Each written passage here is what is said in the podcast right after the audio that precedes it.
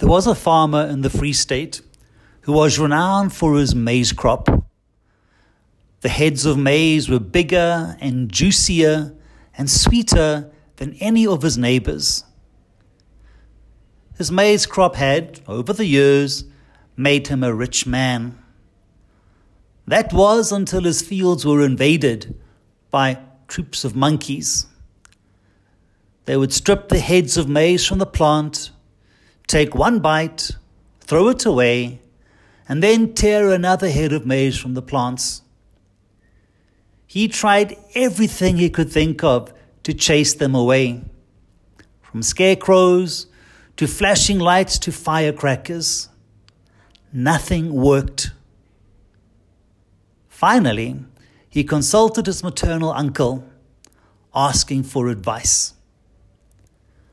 The next day, he filled a, a jar with peanuts and he tied the jar with a rope to a tree in the middle of the maize field and left it there.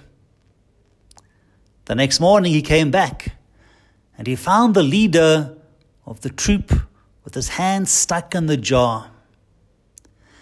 If only the monkey had opened his hand and let go of the peanuts, he could have escaped. The farmer killed the monkey, and the troop never returned to damage his maize crop again. What we hold on to traps us. There was a young and ambitious businessman who had started a business. It was doing well, well enough to pay for an expensive wedding and a honeymoon in the Seychelles. After the honeymoon, his wife found that she was pregnant and she and her husband were ecstatic. He worked even harder at his business and was making lots of money. He spent less and less time with his wife and his newborn baby. The marriage suffered, but it seemed he was addicted to the success and the money that came with it. His wife finally divorced him, leaving him to enjoy his money and success alone. What we hold on to traps us. The gospel today speaks of the call of the disciples, two pairs of brothers who were simply going about their daily work of fishing and repairing nets. While it was hard work, they had employment and security.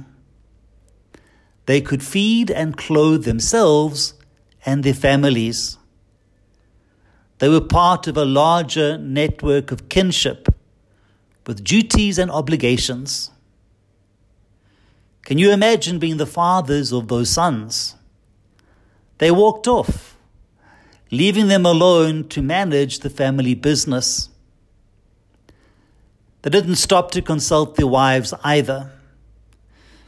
Can any of you imagine walking off the job and not getting help from your spouse when you told him or her? What we hold on to traps us. And for whatever reason, these brothers were not trapped. They were free enough to say yes to Jesus when he called. There were duties and obligations, deep and important. But when they encountered Jesus, when they heard his call, they said yes. I'm sure by now this homily is making you uneasy.